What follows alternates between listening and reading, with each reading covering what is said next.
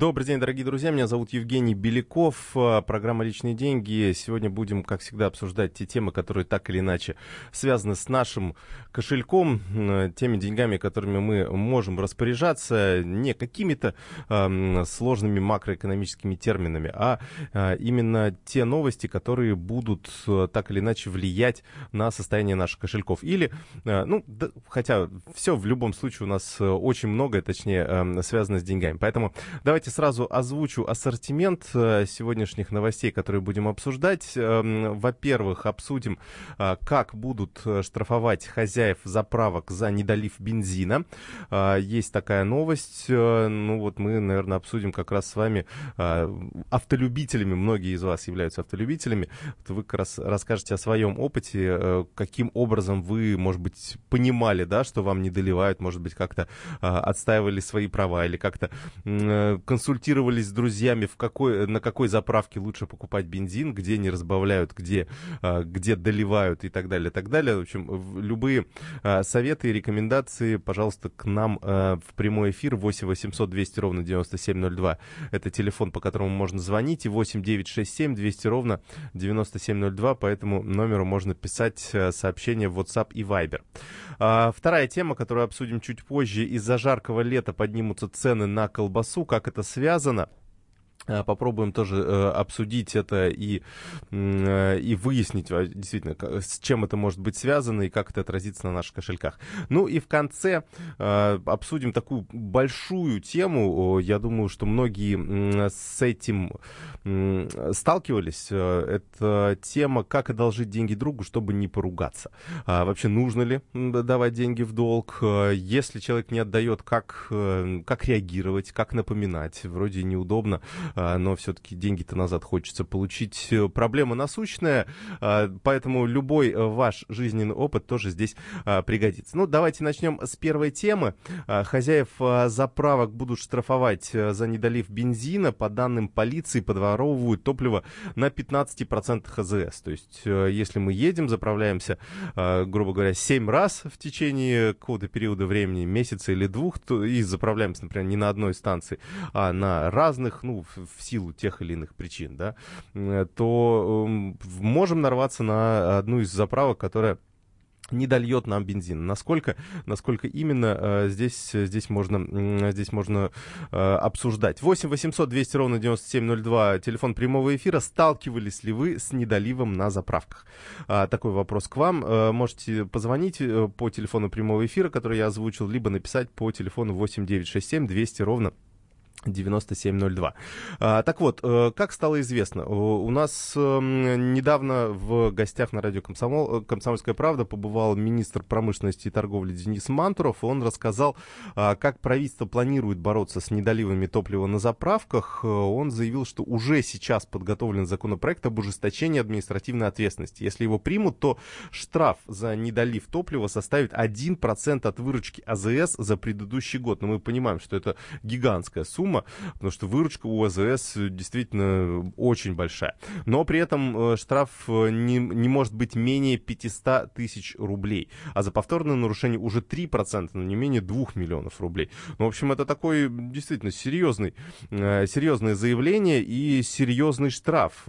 Другое дело, каким образом планируется выявлять вот те станции, которые будут не доливать бензин. То есть я, честно говоря, себе плоховато это представляю, но есть, по крайней мере, звоночек, мы его обсуждали где-то месяц назад. Федерация автовладельцев России заявила, что проблема встречается на семьдесят шесть процентов АЗС, но единственное, что общественники тогда проверяли только независимые АЗС, то есть те, которые не входят в структуру вот этих больших вертикально интегрированных холдингов, то есть тех нефтяных компаний, которые и добывают нефть, и, собственно, производят бензин и продают его на заправках. Значит, по словам Мантурова, сразу, сразу заявлю, это в две тысячи пятнадцатом году нарушения были на двадцать процентов заправок, а в две тысячи семнадцатом на одиннадцать целых пять десятых процента, хотя даже министр признал, количество жалоб на недолив за последний год удвоилось.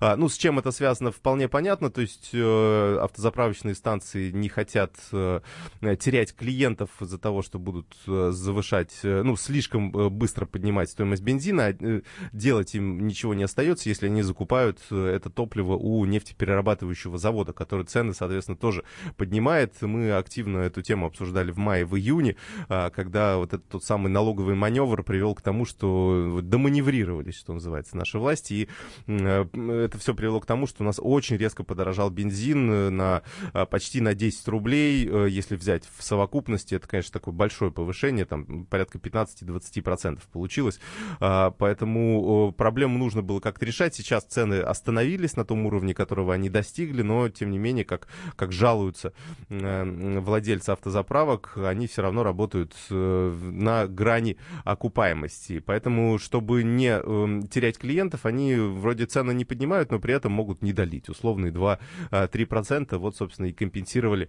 этот рост. Каким образом это происходит, это такой вопрос к технике, вопрос к экспертам. Ну, вот давайте как раз и И послушаем одного из экспертов, который нам рассказал, каким образом, какие, какие жалобы они получают и, соответственно, каким образом можно бороться с недоливом бензина на автозаправках. Глава Федерации автовладельцев России Сергей Канаев. Давайте послушаем, что он сказал.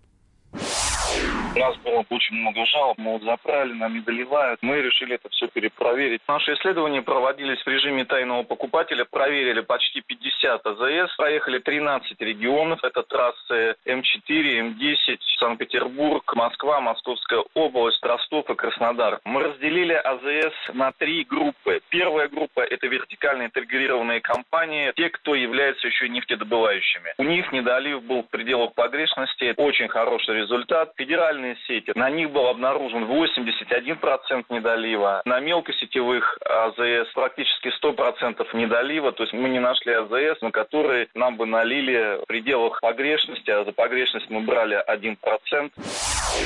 Ну вот такое мнение от Сергея Канаева, главы Федерации автовладельцев России. Есть вопросы от вас. Ну, во-первых, как раз пишите, что газ тоже подорожал на десять рублей, было пятнадцать, стало двадцать пять. С чем это связано? Не могу сказать, Армен, с чем, с чем это связано. Здесь, здесь нужно предметнее изучать. Бензиновый рынок я еще более-менее разбираюсь, но вот в газовом, в газовом не силен, к сожалению. Как будут ловить недолив и кто это будет делать? Вот этот, есть примерный ответ на этот вопрос. Как раз Денис Мантуров об этом сообщил. Он сказал, что масштабной проверкой заправок в августе этого года займется Росстандарт вместе с Роскачеством. Обе организации проведут тайные закупки топлива на АЗС. Наливать будут в мерную емкость. И если на АЗС мухлюют, то даже увидев, что их проверяют, перенастроить и перепрограммировать насос они просто не успеют. Ну вот это пообещал Денис Мантуров. Август у нас уже, по сути, начался, поэтому будем ждать каких-то результатов. Но, конечно, Конечно, раз министр это объявил, наверняка сейчас АЗС ну, вот на, на август сделают такие каникулы и перестанут, например, мухлевать. Но никто не гарантирует, что это не будет повторяться в будущем. Поэтому, конечно, нужно, чтобы такие, такие проверки, они все-таки были какими-то плановыми, не то чтобы плановыми, но, по крайней мере, они происходили с определенной частотой, чтобы владельцы автозаправок понимали, что и для них это большая опасность. Да, и, и, собственно, лучше, лучше не мухлевать, а просто действительно делать так, как делать так, как положено. Сколько написано литров, столько и наливать. На самом деле, со своим опытом тоже могу сказать. Заправлялся в какое-то время на одной из заправок, ну, то есть на одной, на другой. И вот, действительно чувствуешь, когда ты вроде заплатил ту же, ту же стоимость, примерно, примерно такое же количество литров, но расходуется этот бензин гораздо быстрее, и ты понимаешь, что уже, ну, вот, ну, то есть чувствуешь, когда ты ездишь на машине, ты понимаешь, ты залил условные там тридцать или сорок литров, литров, как обычно, да, а, но почему-то у тебя ощущение, что на меньшее количество километров этого, этих литров хватило, особенно когда на дальние расстояния едешь, это прям прекрасно чувствуешь, а, поэтому здесь в любом случае проблема есть, и нужно ее каким-то образом а, решать. А, есть от вас несколько сообщений, я боюсь, не успею их в, нач... в конце этой части озвучить, поэтому я оставлю их на сладкое на следующую часть. Буквально вернемся через несколько минут, обсуждаем проблему недостатка долива бензина, и дальше будем обсуждать еще несколько интересных тем. Личные деньги. Будьте всегда в курсе событий. Установите на свой смартфон приложение «Радио Комсомольская правда». Слушайте в любой точке мира. Актуальные новости, эксклюзивные интервью, профессиональные комментарии. Доступны версии для iOS и Android. «Радио Комсомольская правда». В вашем мобильном.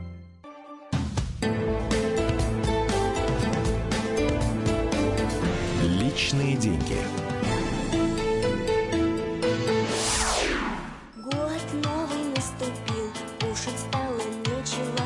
Ты меня пригласил и сказал доверчиво: милая ты моя, девочка голодная, я накормлю тебя, если ты не гордая. Я накормлю тебя, если ты не гордая. Два кусочка колбаски у тебя лежали на столе. Ты рассказывал мне сказки, только я не верила тебе. Два кусочка колбаски у тебя лежали на столе. Ты рассказывал мне сказки, только я не верила тебе. Ну, к колбаске перейдем буквально через пару минут. Сначала зачитаю ваши сообщения, которые касаются а, топливной темы. А, вот очень интересное сообщение. Не знаю, от- э, откуда у вас эта информация. То есть вы, может быть, работали а, на какой-то заправке. Если да, то поясните, пожалуйста. А, м, во-первых, э, как раз нам сообщают, что насос перепрограммируется одним нажатием на смартфоне. То есть это установлено... Я вот единственное не понимаю. Это установлена какая-то специальная программа, а, которая, не знаю, приложение мобильное, да, и, и, и каким образом все это регулируется. А, да, ну, е- если есть возможность, поясните, пожалуйста, да, откуда вы это знаете. А, дальше тут Илья из Ставрополя тоже нам пишет, что перенастройка насоса осуществляется с, пульт, э, с пульта, с брелка. Времени на перенастройку нужна секунда. Э, вот, уже другая информация, да, какой-то пульт и брелок есть. А, дальше, не доливают десятилитровую канистру один литр, предъявляешь, говорят, канистра одиннадцать литров. Ставлю другую, такую же, заказываю одиннадцать литров, опять не долив в один литр. А, то есть я просто... Тут немножко в математике запутался. Здесь все-таки, то есть, если одиннадцать литров вы заказываете, то вы полностью набираете эту канистру, и тогда получается минус один. Или аж минус два, что даже в десятилитровую канистру вместо одиннадцати получается девять. Тогда это, конечно, еще более весомый недолив. Ну, в любом случае, да, то есть это...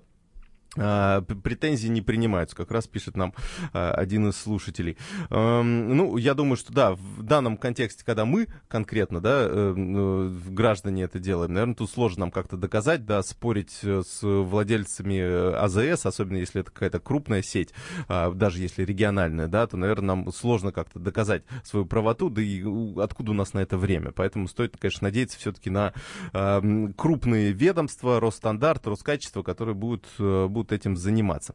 А, значит, работаю на фуре, заправляюсь по топливной карте на двух сетевых АЗС. Так как топливный бак огромный, так, десять тысяч литров у вас, с ума сойти, а, заметить недолив сложно, но операторы с большим удовольствием покупают у меня излишки по сорок рублей. А, так, понятно. Здравствуйте, из Белгорода. Я обычно заправляю двадцать литров бензина, определяю просто по километражу или стрелку уровня топлива на баке. Хватает на двадцать, а, на двести или сто девяносто километров, а проехал сто двадцать - сто пятьдесят, э, то значит недолив. На Лукойле некоторые колонки льют правильно, а некоторые не доливают, и это в пределах одной заправочной станции. Перенастроить насос просто, есть спецпрограммы, можно установить у оператора на кассе и будут переключать кому хочет. А если в колонку встраивают систему для уменьшения и переключают пультом у заправщика. Слушайте, ну вот какие сложные схемы, оказывается. Нужно нашему правительству как-то, мне кажется, этот вопрос проработать лучше. Ну, спасибо вам большое за ваши сообщения. Они очень нам будут полезны нам в нашей работе, потому что про тему бензина мы пишем постоянно. Я думаю, что это нас... А, тысяча литров, да, извините, десять тысяч литров, это как-то очень много, я как-то, да, представил эту фуру. Вот, а, давайте, да, теперь будем постепенно переходить к другой теме, а, и у нас вот есть еще одно сообщение, как раз, ну, правда, я не люблю обсуждать законопроекты э, депутатов, которые явно непроходны, да, но, тем не менее, озвучить его, наверное, стоит. В Госдуму внесли законопроект о госрегулировании цен на бензин. Сделали это депутаты от ка пэ эр эф э, Валерий Рашкин и Денис Парфёнов.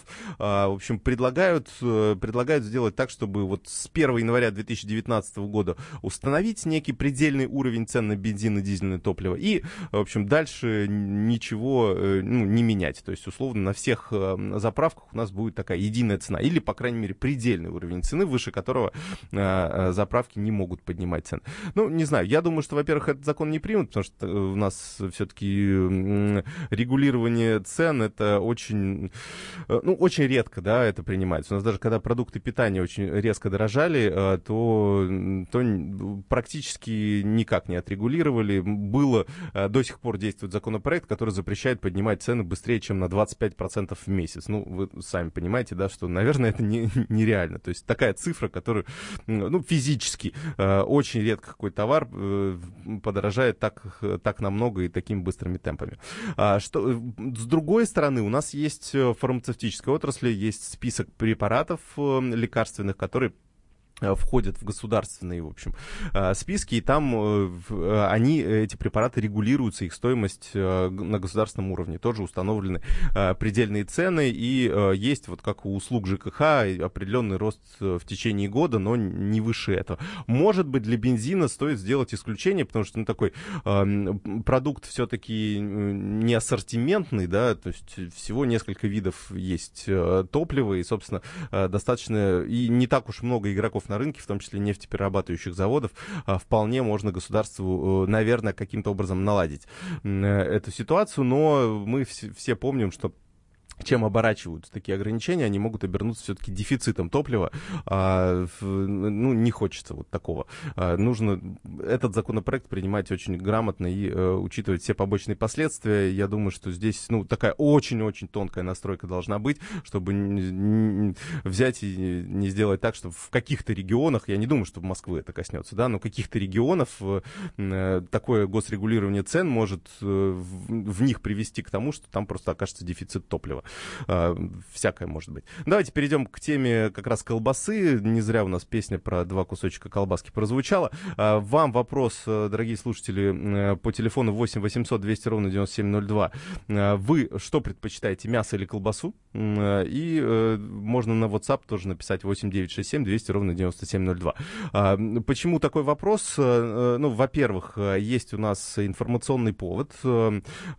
Есть сообщение экспертов о том, что в ближайшее В ближайшее время колбаса может подорожать на двадцать процентов. Производители жалуются на то, что сырье, то есть именно мясо, оно подорожало в последние, в последние несколько месяцев на тридцать процентов. То есть вот как сообщил нам руководитель Центра экономико-аналитических исследований Всероссийского научного исследовательского института мясной промышленности Дмитрий Гордеев, он сказал, что стоимость свинины на кости поднялась с начала года на тридцать процентов, и, естественно, это скажется на стоимости такой переработанной мясной продукции, потому что, по его данным, в той же колбасе на сырье приходится шестьдесят процентов цены. Здесь есть плюс, здесь есть, конечно, плохая новость в том, что колбаса подорожает, да, ну и в целом, как и мясо, значит, наверное, подорожает. Но есть хорошая новость. То есть на шестьдесят процентов наша колбаса все-таки состоит из мяса. То есть, да, вот мне уже как раз сразу, сразу пишут сообщение, что мясо в колбасе пять процентов. Ну вот, видите, эксперты говорят, что шестьдесят процентов. Ну, вот, видимо, разная есть колбаса. В какой-то пять процентов, в какой-то девяносто пять процентов. Ну, вот что-то среднее, наверное, И, и э, находится здесь в районе шестьдесят процентов. Вопрос к вам действительно, что вы предпочитаете, э, мясо или колбасу? Потому что для меня, честно говоря, э, я всегда воспринимал колбасу как такой более дешевый заменитель мяса, да, но когда сейчас я вижу цены на э, колбасные изделия, которые, ну, то есть дешевле гораздо купить килограмм э, курицы или килограмм индейки, килограмм свинины, не знаю, даже говядины, э, вместо того, чтобы покупать, э, ну, вот тот же самый килограмм э, колбасы. Она дороже. Мы когда собирались в поход в прошлом году и взяли сырокопченую колбасу, так, слушайте, она стоила... Я, когда мне озвучили стоимость этих пяти палок колбасы, которые мы с собой брали в поход, там вышло, я не помню, тысячи на четыре, наверное, вышло. Так это, это колбаса. Вы что? Я думаю, мы, мы там барашка купим, не знаю, полностью, целого, готового, нам его разделают и, э, за эти деньги. А здесь как, какие-то, ну, переработанное, получается, мясо, естественно, с, до, с добавлением всего-всего. Вкусно, конечно, да, наверное, невозможно. И содержание мяса, наверное, там достаточно большое, но все равно это колбаса, это не мясо, это, это, это, это совершенно разные продукты. Так вот, что, что вы предпочитаете, мясо или колбасу, напишите, пожалуйста, или позвоните восемь девятьсот шестьдесят семь двести ровно девяносто семь ноль два, сюда можно писать, восемь восемьсот двести ровно девяносто семь ноль два, сюда можно звонить. Сергей нам пишет: только мясо дешевле и вкуснее, колбаса только по праздникам и не дешевле тысячи рублей за килограмм. А, ну, вот тоже, а, тоже как вариант. Хотя по праздникам, вот я не знаю, стоит, честно говоря, давно не покупал и, и понимаю, что, наверное, наверное, не сильно от этого страдаю, а, что не беру колбасу даже, даже ту, которая стоит, ну, достаточно приличных денег. Вот почему-то, ну, вот, не знаю, если можно купить мясо, лучше купить мясо, наверное. А, колбасу не покупаю, беру мясо, варю, ставлю в холодильник. холодильник. Вот еще один совет от одного из наших читателей. Ну, э, в следующий... Э, сейчас уйдем на небольшой перерыв, и в следующей части обсудим, э, как правильно э, давать в долг друзьям, а может быть, не давать. Ну, в любом случае, обсудим эту тему вместе с вами буквально через несколько минут. Личные деньги. Проблемы, которые вас волнуют. Авторы, которым вы доверяете.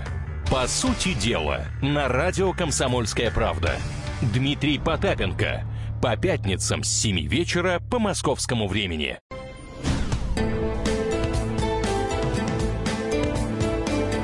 Личные деньги.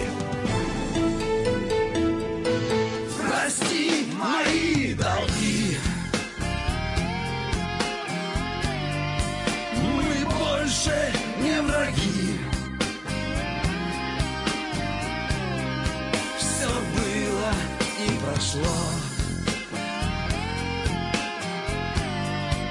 И пылью поросло. Прости мои долги, как по воде круги. Мне грустно и светло. Все было и прошло.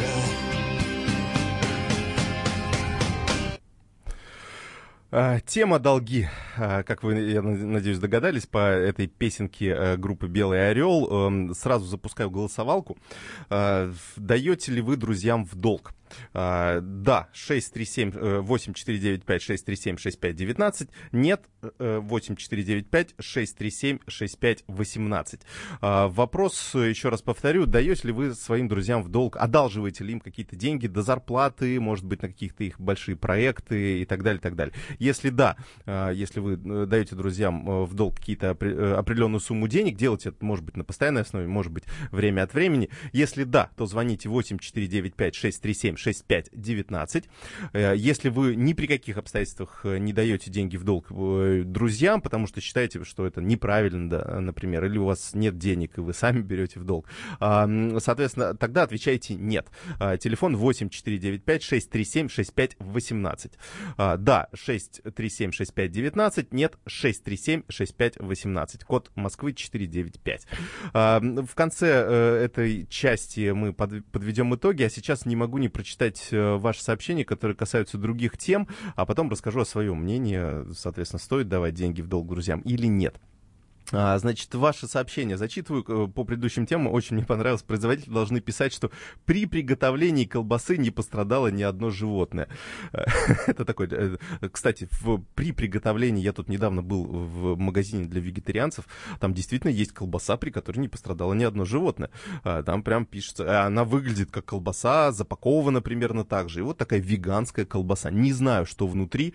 Честно говоря, хотел для интереса взять, но она каких-то диких денег стоит совершенно. Поэтому а, даже, даже не стал. А, работаю водителем, развозил колбасу. После того, как пообщался с технологом, перестал есть колбасу и сосиски вообще. Мама, мама давно научилась готовить домашнюю, и очень вкусно получается. Вот, а, и, а мне вот иногда хочется. Вот, мне не колбасы, мне вот сосисок хочется. Вот почему-то у меня этот, а, этот вкус до сих пор, не знаю, со школьного времени или со студенческого времени. Вот, вот очень хочется такие а, сосисочек поесть иногда, даже понимая, что там очень мало мяса. Значит, дальше еще, кстати, у вас несколько сообщений пришло а, по поводу а, темы недолива бензина. А, тоже очень интересная информация. Из личного общения с управляющим АЗС знаю об установке программы по недоливу топлива. Заголовок: управляющий себе, э, э, управляющий себе на скромное авто стоимостью три миллиона собирает. Ну вот, а, такие дела. А, давайте все. Спасибо вам большое за ваши очень информативные сообщения по этим двум темам. А, они нас очень... наведут на определенные э, пути, э, и на определенные решения, которые мы сможем применить э, в наших публикациях, и э, какие вопросы мы потом в будущем сможем задать тем же проверяющим на АЗС, э, и э, в любом случае это станет темой для э, наших публикаций. Э, теперь к долгам, собственно, переходим. Уже появились ваши сообщения. Вы можете, кстати, да, помимо э, голосования, э, еще звонить на э, номер э, прямого эфира восемь восемьсот двести ровно девяносто семь ноль два и рассказывать, соответственно, даете ли вы, одалживаете ли деньги друзьям или абсолютно против, против этого. восемь девятьсот шестьдесят семь двести ровно девяносто семь ноль два, сюда можно написать. И сразу же еще раз озвучу номер для голосовалки: восемь четыре девять пять шесть три семь шесть пять один девять. Сюда звоните, если вы говорите «да», то есть вы одалживаете друзьям деньги, шесть три семь шесть пять один девять. Если не одалживаете ни при каких случаях, то звоните шесть три семь шесть пять один восемь. Если совершенно против этой, против этого. Код четыреста девяносто пять, напоминаю, уже есть несколько... Несколько голосов. Ждем, ждем остальных вас, дорогие радиослушатели. Расскажу про свой опыт. Честно говоря, у меня всегда с детства такой, такое плюшкинское поведение. Я всегда, у меня всегда доходы выше расходов, какими бы они ни были. Когда я зарабатывал восемьсот рублей в месяц, все равно откладывал какую-то часть. Ну, то есть, ну, такая психология у меня. Видимо, бедное детство отложилось. Нужно всегда иметь вот эту заначечку, она тебя греет. Ты понимаешь, что ты находишься в определенной такой безопасности, тебе будет э, на что купить еду э, в следующий месяц, два, может быть, даже три. Э, то есть в любом случае это, это э, такое. Поэтому, э, когда у меня вот эти, вот эти деньги лежат, и э, ко мне приходит какой-то человек и спрашивает, можно ли занять, то очень часто, э, ну, обычно, да, я отвечаю «да». То есть, ну, если это мой хороший знакомый, если он попал в какую-то трудную ситуацию, ему не хватает зарплаты, у него ремонт, еще что-то и так далее. То есть, ну, очень много друзей приходят и вот занимают какие-то деньги. Небольшие суммы, средние суммы.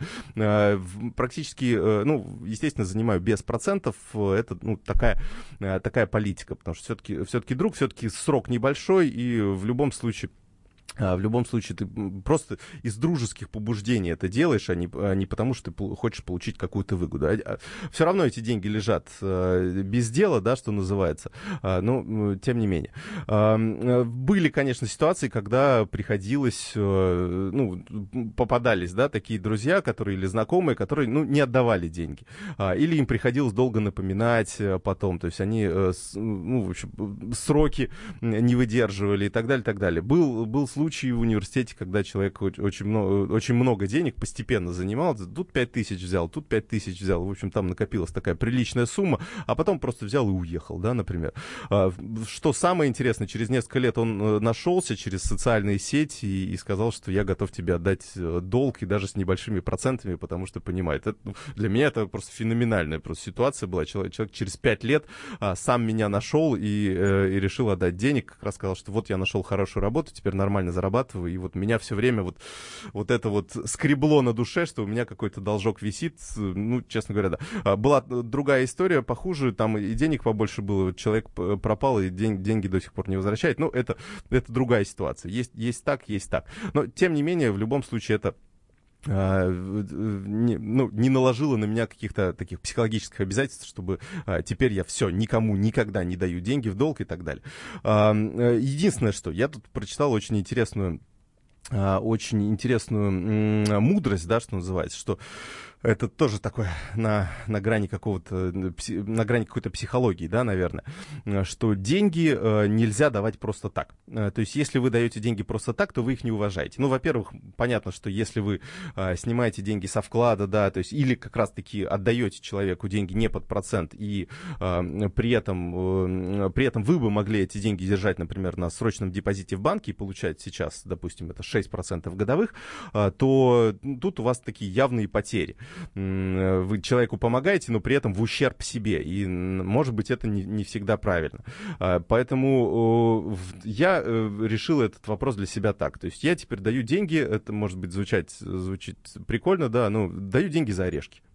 То есть я одалживаю какую-то сумму, а потом человек мне ее возвращает и приносит пакет, не знаю, фундука, например, небольшой, да, или там миндаля, или, или еще чего-то. Ну, то есть вот в любом случае это, это тот продукт, который я все равно буду так или иначе покупать, например, но это не накладывает на человека, ну, что он не взял, ну, действительно, что я такой ростовщик, да, и, и, и при этом друг, но даю деньги под процент. А вот а вроде какая-то коробка конфет условная, да, вот как очень часто принято это делать. А я считаю, что конфеты, наверное, не очень хорошо, потому что тогда э, такие, в общем, кариес и, и лишний вес и так далее. А вот орешки это, это неплохой вариант. Тут можно для себя выбрать что-то такое и дальше уже...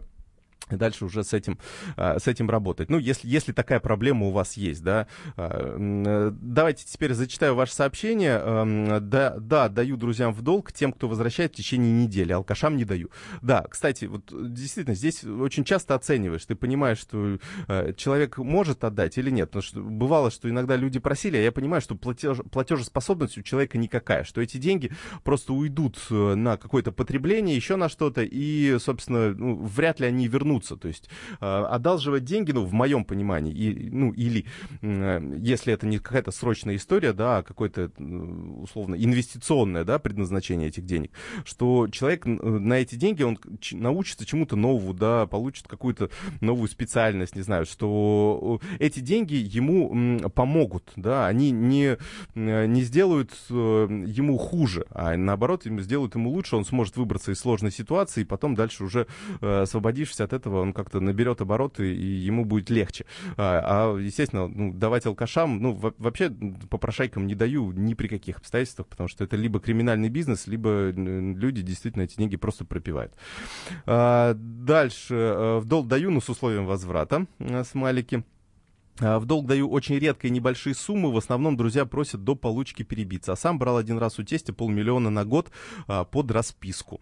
Ну да, такие крупные суммы все-таки нужно давать под расписку, потому что, ну, все-таки люди разные, ситуации разные бывают. Здесь нужно себя при даче больших сумм в долг, нужно себя обезопасить, как писать правильно расписки, чтобы потом можно было, ну, отстоять свою позицию в суде. Есть на это множество публикаций в интернете, поэтому...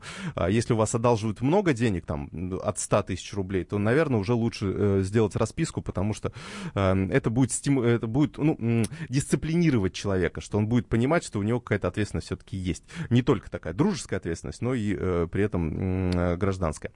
Э, не одалживаю, потому что денег нет. Э, к тридцати пяти годам из-за долгов потерял всех друзей. Э, последние годы стараюсь вообще не занимать и всем советую. Лучше отказать, обидеться на пару недель, но дружба сохранится. Э, так. Так, это, видимо... Э, а, э, то есть я единственное не понимаю, вы как раз занимали или, наоборот, вы одалживали как раз здесь деньги? Непонятно немножко по, по сообщению. Деньги вернул, совесть замучила, а через день попросил вдвое больше. Не, к сожалению, не к сожалению, да, но такого не было. Это комментарий к, к моей истории, видимо. Являюсь поклонником крафта и даю за пару бутылочек какого-нибудь лимитированного или сезонного. Сергей, Москва. Да, вот тоже, тоже такая, такая интересная позиция. В принципе, можно, можно ее использовать. Спасибо вам большое, дорогие друзья. Вот у нас, кстати, сто процентов людей, которые ответили на наш опрос, сказали, что деньги в долг друзьям дают. Ну, значит, это в подтверждение известной пословицы. Личные деньги. Главное аналитическое шоу страны. Михаил Зинович Юрьев, Михаил Владимирович Леонтьев, Илья Савельев. Это главтема. Они знают, как надо. Мы несем свою миссию выработать мысль о том, как должно быть. Программа «Главтема» на радио «Комсомольская правда». Слушайте в прямом эфире каждый четверг с двадцати ноль ноль по московскому времени.